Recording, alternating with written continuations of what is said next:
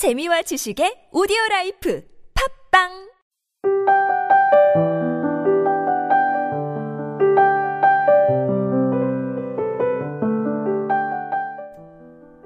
지금 알고 있는 걸 그때도 알았더라면 나는 분명코 춤추는 법을 배웠으리라. 내 육체를 있는 그대로 좋아했으리라. 내가 만나는 사람을 신뢰하고 나 역시 누군가에게 신뢰할 만한 사람이 되었으리라. 입맞춤을 즐겼으리라. 정말로 자주 입을 맞췄으리라. 분명코 더 감사하고 더 많이 행복해 했으리라. 킴벌리 커버거의 지금 내가 알고 있는 걸 그때도 알았더라면 중에서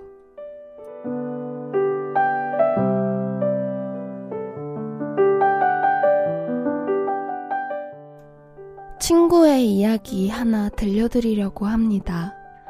음, 친구는 이소라 씨의 노래를 즐겨 듣습니다. 특히 나를 사랑하지 않는 그대에게 라는 곡을 좋아한대요. 이 노래에 대해 이야기할 때만큼은 그 친구의 들뜬 표정이 인상적입니다. 얼른 들어보라고 막 제 옆구리를 찌르더라고요.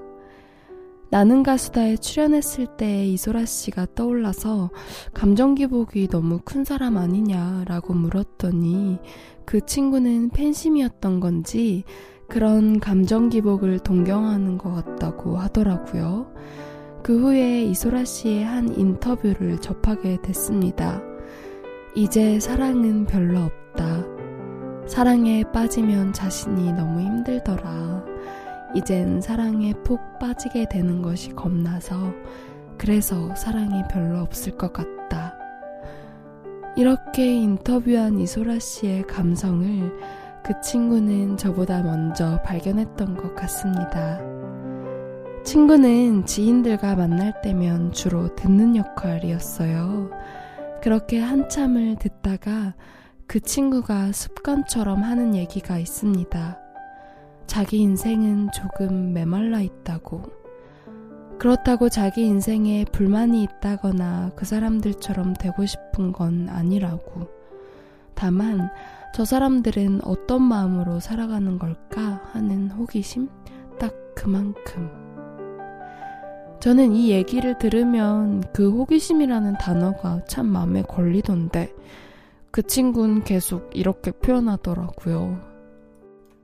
근데 또 이 친구 웃긴 게 자신의 호기심이 마음에 걸린 건지 이렇게 말하더라고요.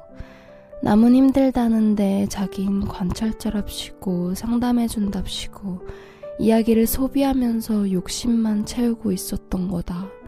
남들 얘기만 먹어치우고 내 얘기는 전혀 하지 않았다. 결국 난 펴고 싶지 않은 다이어리 같은 존재였던 거다. 들어보니 어떠세요? 음, 저는 감성을 전하려는 사람이다 보니 이 친구의 말들이 그저 가볍게 들리지만은 않습니다. 그렇게 생각해왔을 친구의 과거가 조금 아픈 것 같기도 하고, 감성. 필수적인 건 아니지만 있으면 조금 다채로워지는 거 아닐까 싶은데 그 친구에게 이렇게 말해주고 싶어요. 친구야, 친구야.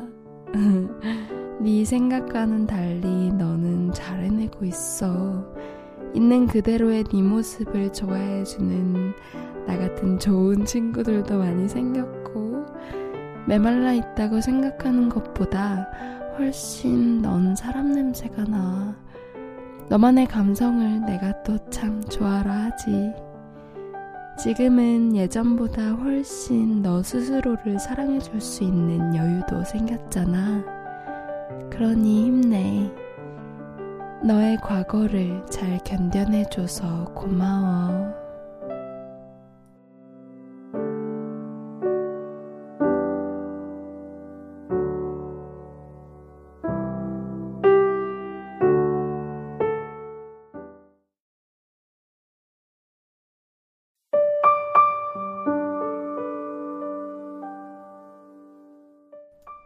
어떤 결심 이혜인 마음이 많이 아플 때 꼭 하루씩만 살기로 했다.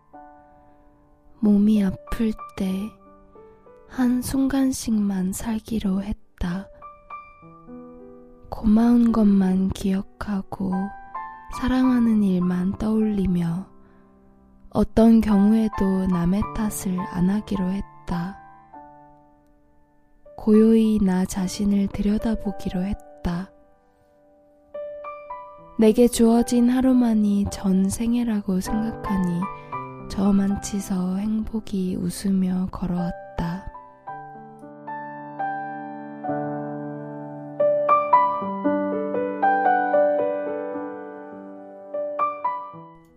시간이 조금 남아서 근처 서점으로 향했습니다. 긍정 심리학이라는 분야에 시선이 닿았어요. 사람들의 기분이 마이너스에서 제로가 되는 것은 쉬운데, 제로에서 플러스가 되는 건 어렵다고 하더라고요. 이 제로에서 플러스가 되는 지점들을 연구하는 학문이 바로 긍정 심리학이고요. 제가 책에서 알아온 그 플러스가 되는 지점들을 말씀드려 볼게요. 잘 듣고 외우셔야 해요. 감사 표현하기, 일기 쓰기, 운동하기, 자원봉사하기, 행복했던 기억 되새기기, 용서하기, 마지막으로 명상하기. 어때요? 어디선가 들어본 것들 뿐이라고요? 사실 저도 그렇게 느끼긴 했어요. 그래도 생각보다 정말 쉽지 않나요? 긍정심리학이라고 해서 엄청 어려울 줄 알았거든요. 방법은 간단하지만 꾸준한 습관으로 만들기가 쉽지 않은 걸지도 모르겠네요. 어, 저는 그래도 생각보다 쉽길래 한번 해보려고요. 우선 저의 첫 번째, 감사 표현하기. 이 방송을 듣고 계신 여러분, 고마워요. 고맙습니다. 앞으로도 잘 부탁드려요. 그리고 저도 모르게 시선이 더 가는 지금의 기분이 마이너스인 분들. 저는 이혜인 수녀님처럼 마음이 많이 아플 땐 꼭 하루씩만 살기로 결심하려고요. 앞으로 남은 나날들이 너무 길고 무겁게만 느껴져서 마음이 가라앉는 것 같거든요. 잠들기 전 시간들만 나한테 남아있다고 생각하니 생각보다 홀가분해지기도 합니다. 그리고 그 홀가분한 마음 후엔 속상한 일보다 고마운 일, 사랑한 일만 떠오릅니다. 마이너스인 상태에 있다 하더라도 이거 플러스가 되는 지점인 거 맞죠? 여러분, 고생했어요, 오늘도. 잘 자요. 지금까지 기획과 제작의 타치, 주책녀, 저는 감성을 전하는 여자 감전녀였습니다.